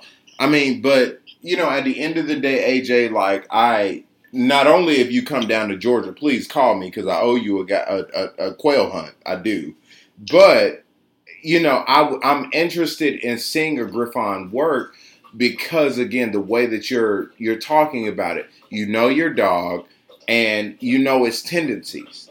That right there is enough to sell me on the on on the notion of what it is that you're doing. But you said your dog's name is Grim, right? Correct. Yep. Okay, Grim with two M's or one. One M. Okay, cool. What's that? Grim as in Grim from Harry Potter. uh, so you read Harry Potter books too? Oh, dude, I'm a diehard Harry Potter fan. Oh, great. Well, then we're we're kindred spirits too. I was I'm I personally think I would have been a Slytherin you know uh, that, fan. Uh, Ron of the Hunting Dog podcast is also a closet Harry Potter fan. when I was on his podcast, he admitted to having an entire Potter room with his wife. Brother, I have all seven books. It's fine. It's totally fine. As my dog licks me in the face right now, it's fine. Look, I'm gonna tell you, I'm not a Gryffindor brother. I'm a Slytherin. I'm all about the evil. I'm all about it. So. I, I, I, I, I'm definitely, definitely a, a Slytherin in the house. Uh, Sabrina, my fiance, is a Ravenclaw, and Okay, she's fine too then. Griffon, so he's a Gryffindor. and Marty, our other dog, is definitely a Slytherin. What's what is your other dog? He's a Bichon Shih Tzu mix. Okay, little bitty boy. He weighs about 15 pounds, and he runs the house. So, um, and you know, funny when we picked out Grim, um, I got Grim out of Wild Kennel out in um, Wisconsin. A guy Ray Wolfram does uh, Wild Rums. I've seen Um, I've seen their uh, video stuff. Yeah. Yeah, yeah, very very talented photographer, videographer, great guy. Um, great great dogs. Um, so when we went out there, we had a, I think it was seven males to choose from, and um, Marty was about the same size as all of the puppies at the time. Um, a little bigger, but not by much. And um, there were some that were just like overly aggressive that were trying to bully Marty. So that wasn't. They were immediately, uh, you know, kind of taken off the list. So Grim was the only dog that would get playful with Marty. Marty would then attack him, and Grim would roll over, submit to him, but he'd be wagging his tail the whole time. Oh wow. So there was other dogs that would submit to Marty and be scared to death. So Grim just thought it was he would submit to Marty, but he thought it was so fun and was happy about it. So at the end, it came down to two dogs, um, and Grim ended up being the one. And their behavior from that day um, is still the behavior now. Grim weighs 65 pounds. Marty still weighs 15. Um, actually, he's a little heavier right now. He's a little bit on a diet, but um, he he beats up Grim, and Grim still rolls over on his back, wags his tail, and lets Marty be rough with him. And they are best friends. And it's they go to sleep, they curl up to each other. Like it's it's kind of a it's a great dynamic. So so Marty probably gets the most um, props and credit to choosing a really good dog. Mhm. Okay. Because he has certainly become, you know, more than a part of the family. So Okay. I'm with it, man. Well, I uh, I'm I'm definitely here for it. I'm trying to convince my my lady to go ahead and let me get my second dog. So y'all are y'all are a dog ahead of me. Um, one, dog, one dog is enough for me at one time. I mean, there's there's just so many, and I get why people get plenty, you know, many dogs, but for me, it's like, um, you know, I, I try to train my dog, um, you know, this time of year, starting in the spring. Um, I try to train my dog at least 15 minutes a day. Right. And um, that's already a lot for me, um, just because I do, because of Project Upland, because of what I do for a living. Um, you know, it's funny, I think people think that all I do is hunt. And the harsh reality is I spend a lot of time watching other people hunt. So, Yeah. um, um, you know, me and my dog's time can be very limited. Um, my dog, unfortunately, is on the bench more than he gets to get out. Um, he's always on the road with me. He travels everywhere I go. Um, he's been to Georgia himself, uh, running through the woods. Good, Um, you know, good he's dog. traveled all over the place with me, and um, but the but the again, we get out there and we're filming people, and most of the time, Grim's got to stay in the truck for most of the hunt, and he might only get an hour, two hours down where I take him to get him out there. So so I feel bad for him sometimes in that aspect. So for me to get a second dog on top of that, when I already feel like I don't have enough time to hunt him, know, just seems kind of impossible for again a lifestyle. That's what it comes down to. Two years ago, when I lived in an apartment and ran a nightclub in downtown Boston, there's no way I could have had a dog. You know, so Wow. um, and now the reality I live in, I can't have a dog. Me and my dog do get out there and hunt. I'm not acting like we don't, but you know, when the hunting season comes in, um, you know, the month of October, um, we're filming almost every day of the entire month, and in, in between is when Grim gets his chance to run. Um, it's actually unfortunately we had to chase woodcock all the way down to Connecticut this year for me to get Grim to have an opportunity in flight birds, and we still didn't. The still the birds, uh, you know, beat us. We got some stragglers when we got down there, but um, that's kind of the sad reality of, of, of you know kind of what I do. And I'm by no means complaining because trust me, watching hunting all day and filming hunting all day and editing hunting and talking about hunting and writing hunting is way better than having a nine to five. So I understand. so I, Trust I'm me, I get it. for my dog more than anything. Yeah. I hey brother, I get it. So because I'm in a teaching, I'm a teacher, and you know my goal is to work myself up to being able to, being able to do this and you know work on paintings full time. So brother, I get it. Trust me, I get it. Um, well, that's cool though, man. So, and I don't want to hold too much of your time because I'm already over an hour, and Lord, I can talk to you all night. Um, this is what I wanted to bring up. Um, you particularly stated that, um, and, and you said the only way to do this correctly is that is to get a good dog or to get a gun dog yourself and to stumble through the experience. Um, that wasn't specifically quoted, but that's roundabout what you said. Tell me about how that's been going for you.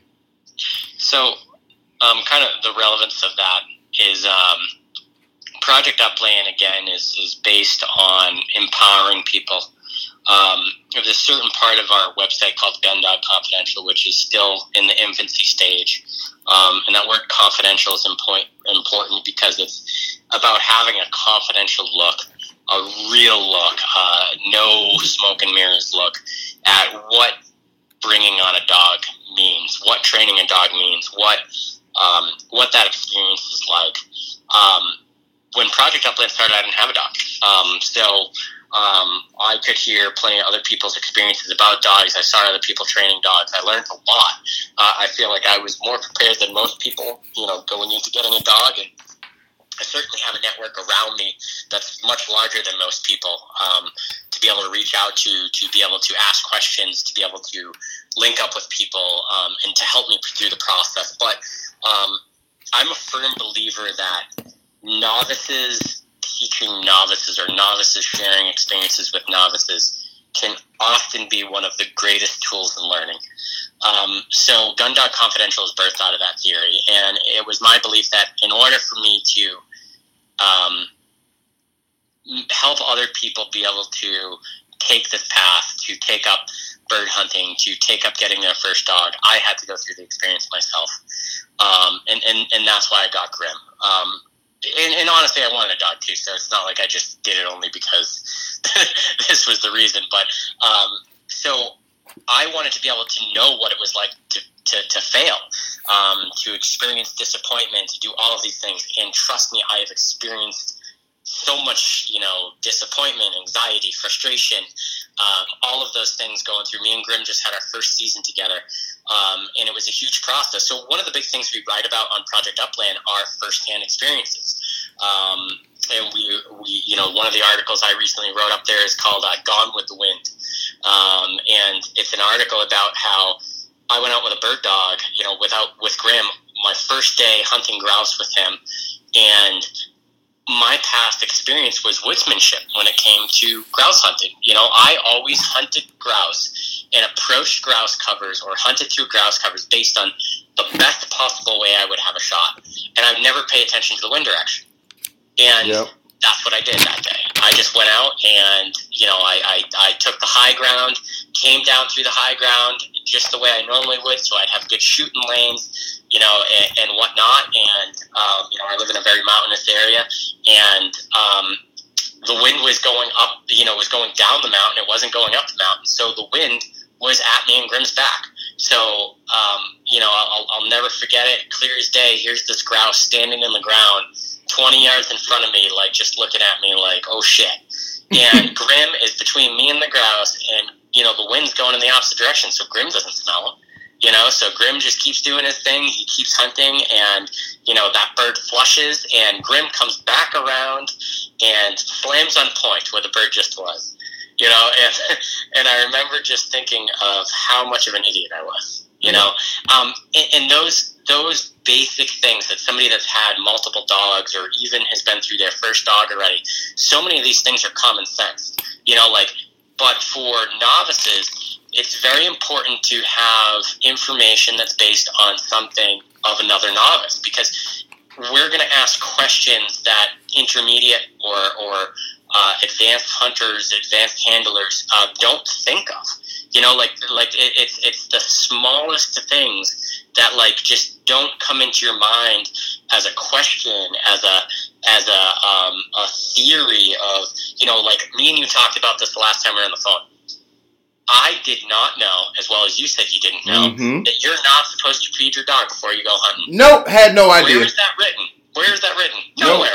Nope. you know, so that's not common knowledge. I just happened to find out because somebody happened to casually mention it in a conversation I was having. And I remember being like, wait a minute, what? You know, like I'm not supposed to feed my dog in the morning before we go hunt. Like, um, you know, and, and essentially the science behind it. Um, and I actually believe it was like a Scott Linden article that I ended up reading about it. Um, and it's like if you put, um, you know, kibbles in a sock and you like press that those kibbles against the sock, that's the same thing that's happening to their intestine. You know, so if they're running like crazy and they're hunting, you can actually they can like rupture something. Wow. You know, so so but that's not common knowledge for novices. Yeah. And to me that's a major problem. You know, and, and that's the type of stuff that we need to and you know, we need to put out there to make that first, you know, people don't have a I'll tell you, there is more than enough dog training content on the internet to get lost for the rest of your life. There are so many rabbit holes you can run down that you will never find your way back to the surface ever again. And there's a lot of good information in all of that. But the reality is there's no start here. There's no like, what do I do? Hey, basic rules, basic things to think about. Um, oh, by the way, don't feed your dog in the morning. Right. You know, like, like, yeah. like, like, that's, you know, that's the type of stuff that we need. So, so Project Upland is, is, is really being built in this Gun Dog Confidential is being built on that model, that model of novice perspective. And I wanted to experience that myself. I wanted to know what it was like. I wanted, as the creative of Northwoods Collective, the creative director, it was important that I understood the process. I needed to submerge myself into it to understand it as somebody who has to come up with creative ideas to to look at something to direct the vision of our editorial calendars or whatnot. So, so for me, I had to go through it, um, and and it's and and it's an amazing experience. And for anybody who doesn't have a dog, who's thinking about getting a dog, just just do it. If it's you won't trust me. There'll be many of painful moments. I mean, I remember when Grim was a puppy, and when I was kennel training him, and he had diarrhea, and it got all over me, all over him. I was like, he was crying. I was borderline crying. Like, I remember miserable moments, but they're all worth it in the end. You know, like like it's it's a difficult experience. It's a trying experience. It's an emotional experience. It's a roller coaster. Um, you know, and, and, and one of the things that profoundly sat with me was that I, I remember people always saying when I'd be out filming Project Upland films, being like, you know, you get that amazing point, and uh, you know, I get so excited about, you know, I get more excited about filming the perfect point, um, and the perfect, you know, sequence of a bird getting shot on film more than I do shooting a bird. I, I just, for me, it's just so exciting. It's it's it's, it's challenging. It's it's it's it's just it's my passion. So when I went out there, people would say, well, there's no experience like seeing your own dog point. And I remember thinking, oh, okay, you know, I hunted without a dog. It was just kind of like I brushed it off. And now, you know, I, I we produced this film this past year called First Season, and it's about me and my dog's first season together. Mm-hmm. And it's about that kind of statement is that there's nothing like seeing your own dog point. Yep. And it's about the emotional roller coaster to getting to that moment. And for me, as a filmmaker, as somebody who's won film awards for, for Upland Films, for me, it was about capturing it on film. It was about filming my dog go on point on a wild bird. You know, like like that was so important to me. And yep. and and I remember catching it and and you know the irony of of the the rock solid point that I got. It was in Connecticut, and it was filmed on a GoPro of all things. And you know, I'm somebody that films with ten thousand dollar cameras, so a GoPro is like a, you know, that's you know, it's, right. it's just a sloppy way to do it, but it's just the way it happens. And you know, he locked on point. Um, you know, this woodcock like three feet in front of his face, and I was coming up around him. I never even got a chance to shoot. My buddy Jesse did. Um, and I remember going back and watching that footage and just like, I mean, borderline crime, you know, of just being like, this is this is incredible. This is my dog. We have we have been together for you know well over a year, trained for this moment, worked towards this moment. We we we ran at grouse in wrong wind directions that I screwed up. We we, we did all these things, yeah. you know, the wrong way, and then here we are in some unknown cover in Connecticut of all places and I finally captured it on film. It wasn't the first wild bird he pointed near me. Um, in fact, I have some other points on film of him pointing birds, but nobody shot or anything like that. Um, and I actually, the first rock solid point that I that he got on a woodcock I, of course, missed the bird, and it was questionably one of the easiest shots that I've ever had on a woodcock. But that's just the way it goes, because that's that's also part of that experience, that novice experience. Everybody's going to tell you that your dog's going to go on point on the easiest point ever, and you're going to miss that bird. And oh my God, is that true? Because I did it. And maybe the hype up of everybody saying that's what destroyed it for me, but it happened, you know. And and it was like wide open. There shouldn't even been a woodcock. It was so wide open, and like like yeah. I remember just being equally shocked that there was a woodcock where it was, you know, and and and I missed that bird, you know. Um, and and sure, you know, we had a lot of grouse contacts through the season. Um, plenty of grouse were killed over Grim this year, but um, they were by no means a gentleman's kill. Yeah. Um, as many people say, Mr. Mr. Ruff is not a gentleman, and the way we killed him is often not gentlemanly. So, um, you know, Grim retrieved a lot of birds. He wild flushed a lot of birds. Uh, he repositioned on a lot of grouse, um, and we shot a lot of grouse over him. But there was never that rock solid point. The birds right on his nose. Uh, we only got that with woodcock, and I expected that. I'm sure I'll have moments in my life where it happens otherwise, but. Um, you know, I expected that going into it, and and again, this is his first season, but it's an incredible experience. So, so it comes back all to that statement: is is you know the only way as a creative director that I could tell the right story and to give the information for the people that are coming up through this is if I went through the experience myself. Yep. Um, and, and that and that's why I've done this. Um, and not again, not the only reason, but that's why I'm doing this. That's why I'm going through this because um, novices need something they can relate to. And and the important thing too is a person in my position with Project Upland. Um, I want to confidentially show people how bad I've been at it. Mm-hmm. You know, because I want people to be empowered by that. I want people to know that it's okay to be bad at something. It's okay to ask for help from somebody else. It's okay to stumble your way through training a dog.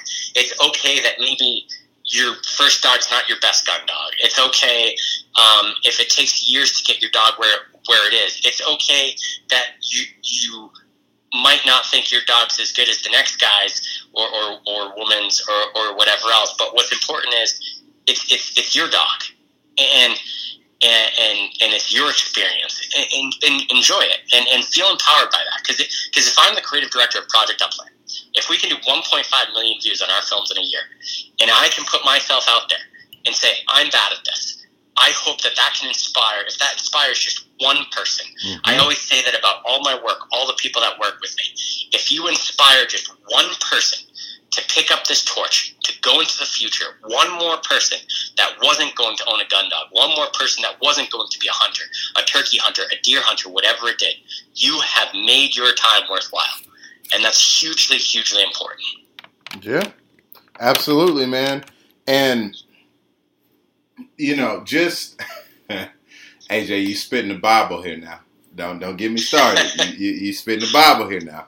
So you know, when you, when you sit here, I think what you, what you're saying is take ownership of what it is that we're doing here in the gun dog world, and by taking ownership, make it you.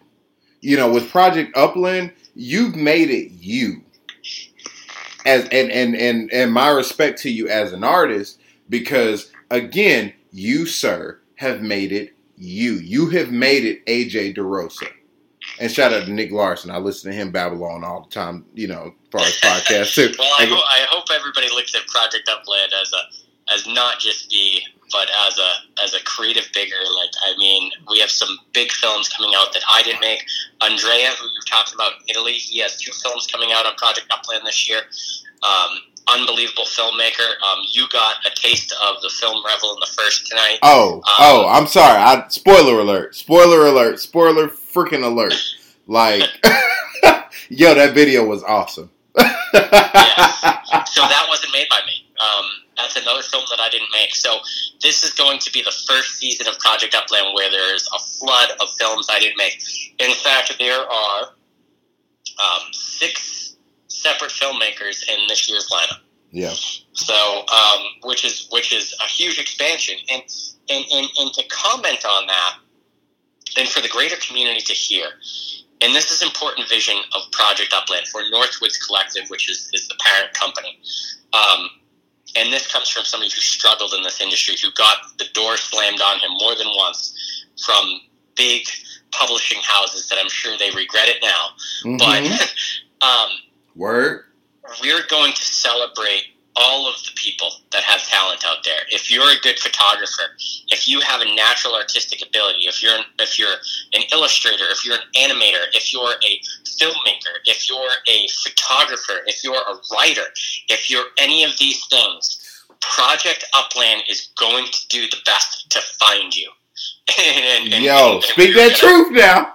Come yeah, on now and, and, we're and we're going to help bring you up through it. We're, we're not about AJ DeRosa does it 50 different ways. We're about the community celebrating all the talent that's out there and letting everybody grow. There's enough space for all of us. And, and in fact, we, we have some bigger announcements, and I'm not going to get into the full details, but this will be kind of an exclusive first.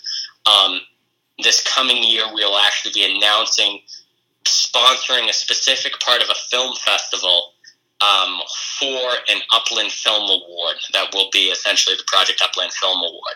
Yeah. Um, because we are out to search for more filmmakers, for better filmmakers, to bring people up, to get people exposed, to give people opportunities, um, to, to, to help that along. And the, the other thing is, too, is if you're an amateur photographer, filmmaker, writer, um, sure, maybe you'll submit stuff to us, and trust me, there's people that submit stuff to us that doesn't get accept all the, accepted all the time.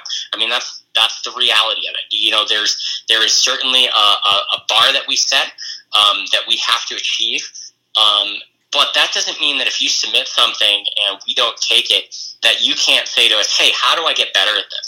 How do I take better photos? How do I make better films? How do I become a better writer? You know, like like I'll give you a perfect example with with writing. Um, you know, grammatically, if you read anything that's been unedited that I've written, it's it's an absolute train wreck. When I was in school, I had to go to special education classes for writing, but yet I am a published author. Yes, sir. I write a lot of content for Project Upland, for Morning Thunder, for Northwoods Collective, Run and it. whatnot, and and and it just takes just do it and do it and do it and do it and follow through. Follow through is so important. You know, if, if there's one success of Project Upland, it's follow through. I, we continued it, we followed it through, and we continue to follow it through. Complete projects, even if it's not the best project, still finish it because you're going to learn something there. It's going to make the next one better.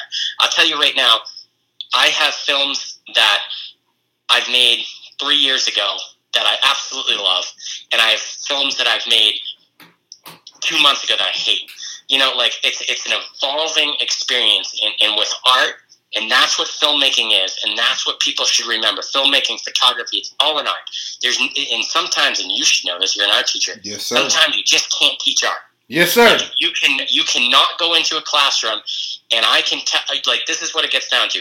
You can put me in a room with somebody who is te- classically technically trained on film equipment, and I will tell you that he knows a million times more things than I do.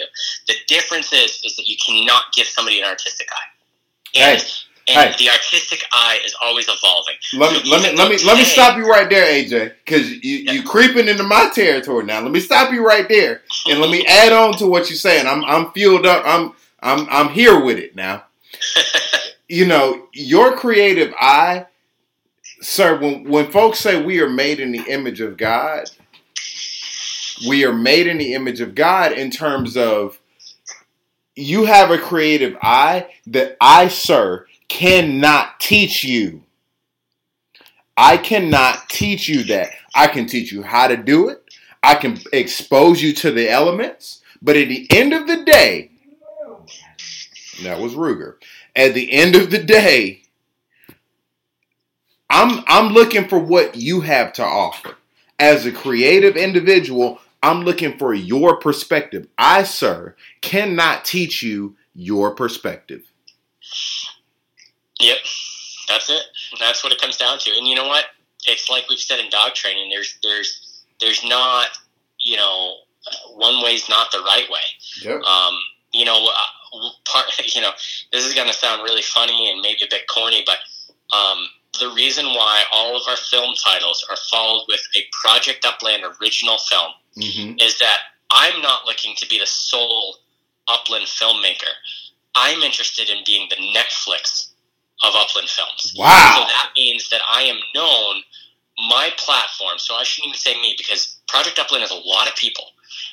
Project Upland is known for hunting talent down and being an incubator for, for, for pushing, you know, pushing the edge, you know, finding the next thing. Like, like that's what we want to be. So, so we want it to be a badge of honor. We want filmmakers to aspire to have that Project Upland original film after one of their film titles. Yes, sir. And, and, and that's and that's a very important vision to think about because you know what the way I make a, make a film is different than the way the next person makes a film. Uh, you, you know, a, a, a great example, Nathaniel Maddox, unbelievably talented filmmaker, and, and I'm going to tell one of the most candid things ever, and I've told him this before. Nathaniel Maddox made the award-winning film The Disease, um, which is about um, uh, Redbeard, a famous um, turkey hunter, makes turkey calls. We have a second film coming up, a follow up by Nathaniel Maddox in Morning Thunder called No Cure. Okay. Uh, so he is actually, I think he's from Georgia. Um, so um, he, he good folks then. How about that? Yeah, yeah, I think Redbeard is from Georgia. So, um, anyways, um, when I saw Nathaniel's films, Nathaniel's films inspired me to involve the way I make films. I looked at his films and I was inspired, just like any artist would be inspired by another, you know, artist that came before them and whatnot. And now I look at my films and I look at Nathaniel's films, and our films really aren't the same anymore. I feel like at a point I was trying to maybe mimic his films or, or be like his films, but now our films are drastically different. My tastes have changed. I'm sure his tastes changed. He's an evolving artist too, you know. So so Mhm. that's all part of this process, and the, and the way that he looks at a film, the way he tackles a film, is going to be different than the way I tackle a film, or different than the way Andrea tackles a film out in Italy, Yep. um, or different than the way Will tackled the film, uh, fetching uh, the Fetching Feathers film, um, Revel in the First with Anthony. Um, they're all different approaches. They're different takes on it. They're different. People see different things when they go out there. They, they, they feel a different story. You know, so so that's that's what we're trying to achieve. We're, we're you know, if you, if you want to give a mission statement of Project Upland, you know, we're trying to do a few things. Our, our first and foremost mission is to secure a future that upland hunting has a place in. Okay. That's our first and foremost mission. Our next mission is to give the tools to the people that come through this community and have the have the ability to connect with the community, to learn, to expand, and to be able to use as an incubator to become better at training a dog or hunting birds or learning about habitat or helping in conservation movements or whatever it might be. We are a conduit to put you into the nonprofit you should be involved in or the state agency that you need to connect with or the information that you might need to make yourself a better hunter or a better dog trainer. That that's the second mission. And the third mission Hey, go ahead and keep preaching now. Go ahead and keep preaching. Go ahead. and then the art of our community is, is you know that final thing and the art of our community is is you know again to bring up the next big filmmaker, to bring up the next writer, um, to to find the next good photographer, to find the next good artist. Um, that's what we're here for, um, and that is a community mission. This is all a community mission. Um, and I want people to be engaged in that. And I want people to know that you're part of it. When you comment on things, when you engage in our content, you're helping me when I go through there as a creative director to see what is happening, to see what we're responding to, and we're evolving as, as a community. So, yes, sir. Yeah. Thank you for everybody that keeps participating in that. man, AJ, yo, I'm pumped up, man. I'm not even sitting down. I'm pumped up. I'm walking around my, my kitchen in the living room recording you and all kinds of stuff. Yo, let me calm myself down. AJ, Mr. DeRosa, you have literally for the last 30 minutes to an hour have not been spitting nothing but truth, nothing but I mean like ah, I don't want to be sacrilegious, but man, you you're on that level, put it that way. well, I appreciate it. uh, I, I'm I'm trying not to say nothing that's going to offend nobody on this podcast, but I'm I'm I'm geeked up because AJ, we Kendra Spears, my brother, and on this podcast, man, like you you do realize I'm about to blow your whole text message up and get on your nerves about some training dogs, right? well, I would I wouldn't say that I'm always the best uh, direct resource for dog training. I mean, I, I, I think I told you I I, I um, I train with Dave Tran, the national president of NAPA. He lives about a half hour from my house, mm-hmm. and um, so I'm in good hands often.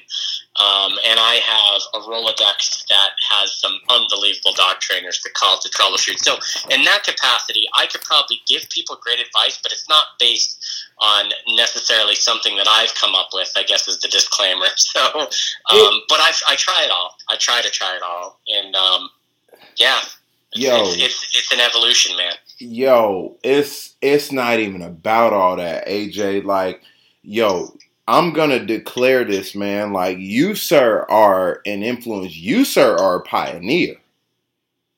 You, sir, are a pioneer. Let me say that. Let me let me. You can go ahead and own that. You can go ahead and claim that because nothing that you said has not been gold, brother nothing that you have said in the last hour and 38 minutes that we've been recording has not been gold. AJ, yo. I I owe you a visit. I owe you a quail hunt. However the hell however the hell it happens, I owe you because you are the next generation, man, and you are what folks are looking for. Seriously nothing that I've heard has been anything outside of the realm of passion. It's not been outside of the realm the realm of ethics. Bruh, like you get it.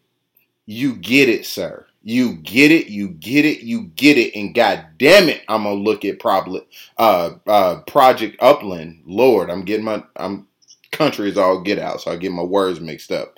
But you, sir, you get it.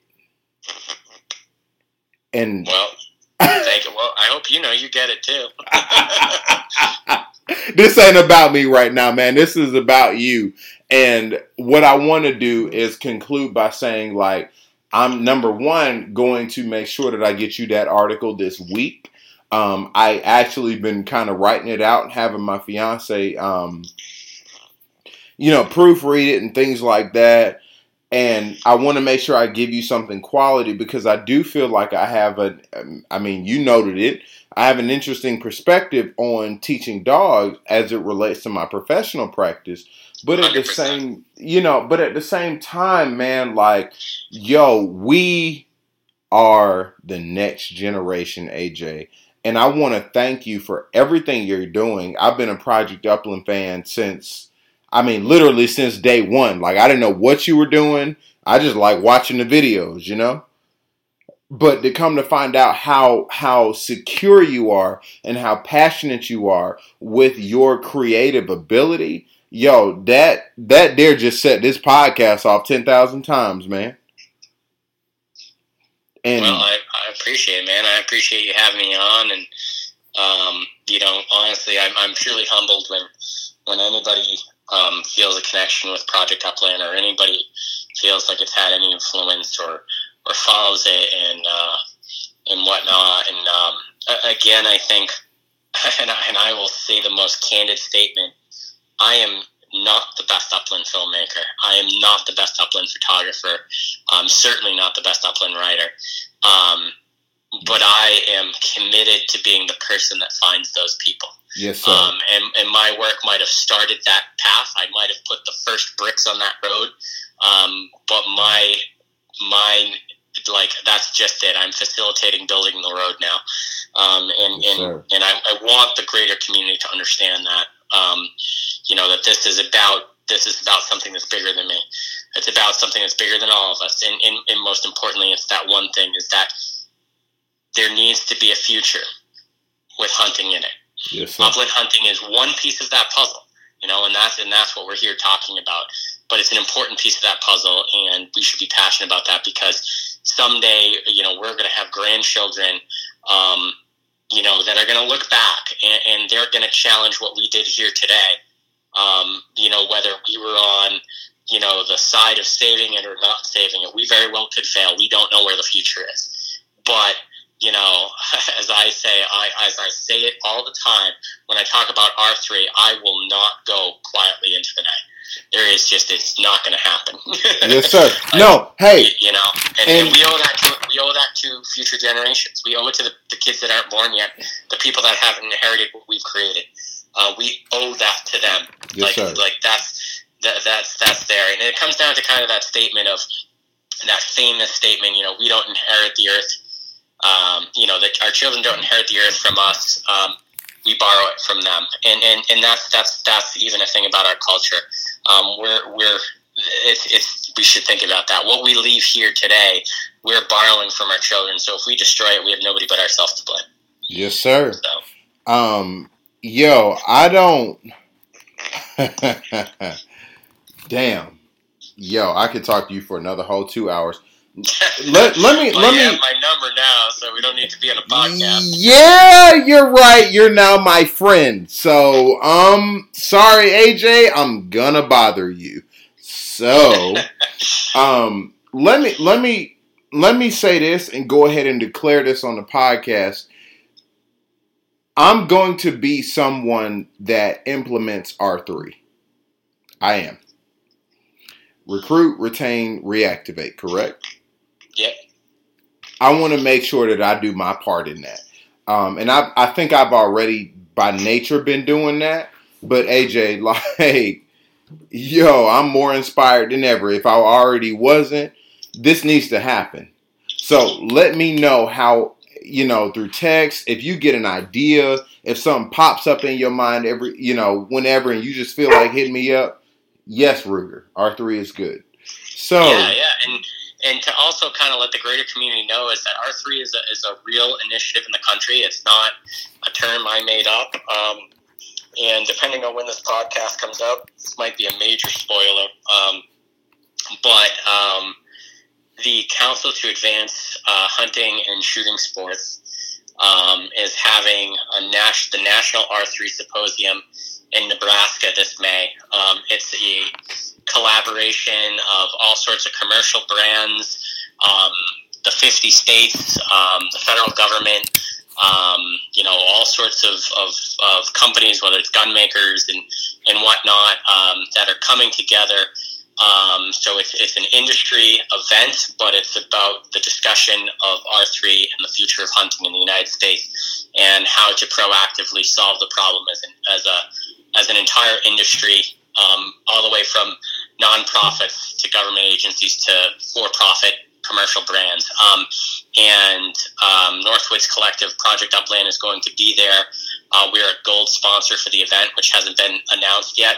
Um, and we will actually be speaking at the event, uh, specifically myself, um, on R3 and talking about the success of Project Upland, which has a 30% um, first generation hunting following, which as we understand right now, as far as we know, is the highest recorded um, first generation hunter following in any platform. Um, as well as we have a 20% female following, um, a 60% um, non rural community following, um, as well as some very progressive age demographics. Yes, um, so we're speaking at that event to specifically bring to light for many of these agencies how we're going to solve this problem in the future. And this is an entire um, initiative in the entire country that's even supported by the U.S. government. The government's dumping money into it um, to help solve this problem because this fight is not about saving hunting as much as it is about saving conservation. It's about saving the future of habitat. It's about saving species that we all love. Um, it's about the fact that I always say um, grouse hunters are probably the only people that care about those drummers in the woods. Yes, sir. Um, and that's the harsh reality. And because yes, of that, we are obligated to fight for it. Whoa, AJ, you got one more on your team, brother. You got one more on your team. And um, my last comments, I want to be like you when I grow up. I want, I, I want to be like you when I grow up, AJ. like, yo, when I tell you I'm so ready to like just get up and be about the initiative, I'm here, man. And like I said, you you know, I, now I'm gonna bug you about stuff, but I want to be an active, integral part of what we have going on, man. Because I think the synopsis of this whole podcast, before we get off, is yo, we have to continue sustaining the future. And what was done in the past, it was great. It was good. I'm sorry. It was good. But our future will be great, brother. Like our future is literally going to set this thing so much far forward. And, you know, it's folks like you, it's folks like Nick Larson. I hope it's folks like me to be humble about it. It's folks like Lily Milner. It's folks like Jerry and Prevento bruh, we're the ones that are literally going to keep this this uh, tradition going, and we have to be stewards of that shit, man. We literally have to be stewards of it and honor it. So, AJ, yo, if if if, if, if you ever get a chance to check your stats. On, on, that thing, just real quick. It, Go ahead this is an important thing to remember, and I don't want to go too far down the R3 rabbit hole because I can be good at that. Go ahead. Um, one of the most important points is being a, a creative agency, a media agency. Um, that's what Northwoods Collective is. Um, one of the most important things that we need to start the process of R3 and to understand it is that this is not about hunters appealing to hunters. This is your when we launch a film when Project Upland releases a film, I'm competing against the next Star Wars trailer. I'm competing against mainstream society. Our work, the bar we have to set, has to be so good that we inspire people to engage in what we do. That is what marketing is. That's what iconic branding is. That's what lifestyle branding is. So, so the important thing to remember in this is that you're not competing like this is not a competition about being the the best hunting show, the best um, hunting website, the best hunting podcast, whatever it might be. It is literally that we have to present ourselves as a culture just as inspiringly, as addictively, as as fanatically followingly as a Star Wars film or as Harry Potter or or, yes, or as whatever the next big fad is we need to be accepted in mainstream society, and that is a huge, huge undertaking. Um, and it is it is a long and difficult road for us to get there. But but it is happening, and we can do it. But that is something that people need to remember that this is about. Um, this is not about people telling the world, hey, if it wasn't for hunters, we wouldn't have conservation. This is about us becoming part of the bigger society. It is not society complying with us; it's us complying with society. Yes, sir. Um, and that's that's profoundly important to know to understand is that this is about us becoming part of the bigger society so that we can live in a future where we're a normal part of society. Yes, sir. And it's very important. Yes, sir. Man, yo, I I want to just conclude on that, man, because there's nothing else that really needs to be said in terms of, you know, the whole point of this podcast. So, AJ, I'm going to make it a mission and an integral part of the Gundog Notebook to be sure that we help you out with any particular initiative that you need, but also just to take on that initiative um, on myself. And Ruger's going to do it. He just barked. I'm going to call that consent. But um, AJ, like, hey, bruh, if nobody's ever told you this before, sir, you were you, sir, are a pioneer, and own that because there's there's nothing else. You know, I don't think I've ever recorded a podcast with the type of passion for the future, um, and that's not to discredit anybody else that I've recorded with, but like we've really been on that this whole time. And I really want to honor that, man. And so it's folks like you that's gonna keep, you know, my grandkids in it. They're gonna keep your grandkids in it and their friends and things like that. So yo, like AJ, Mr. DeRosa, like, thank you, brother. Thank, thank you. you. for having me on, man. I, I appreciate it. I'm glad that Jerry uh, kind of gave me the shout out for that.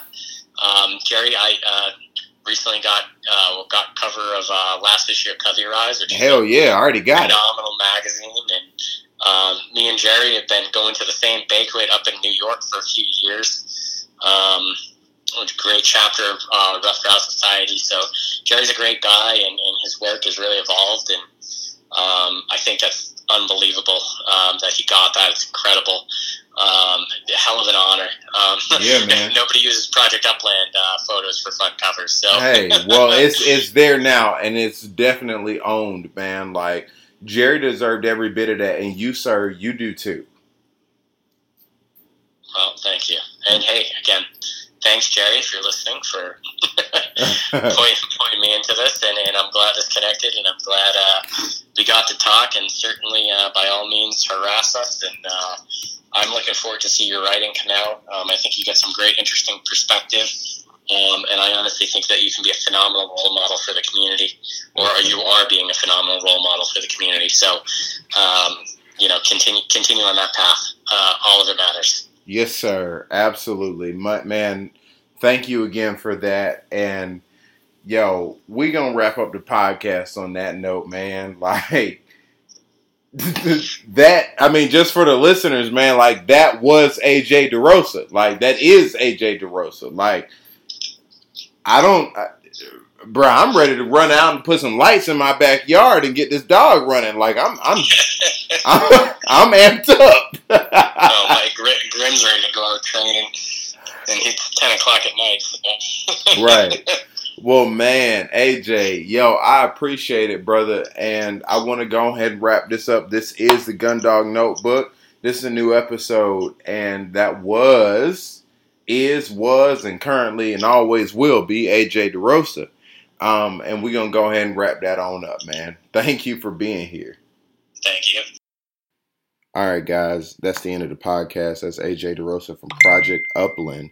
Um, that is projectupland.com, uh, spelled just like it sounds. And that's where I get all of my content. That's one of the first places I go to. So, guys, go ahead and go check that out.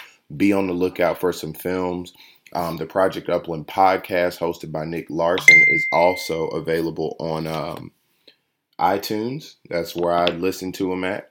And again, you know, you got your website, and there's a whole bunch of links and information there. Um, guys, I got to keep this going, and it's it's been going great thanks to my uh, listeners, thanks to my guests, thanks to my Patreon subscribers. I mean, this is really, really, really taking a, a, a swing in the right direction. All right, so that's the end of the podcast. That's episode 20, guys. This will be posted very, very soon. Check out my Facebook page. Check out the uh, Instagram page. It's all the Gun Dog Notebook. And uh, we'll move on from there, guys. Y'all have a good one.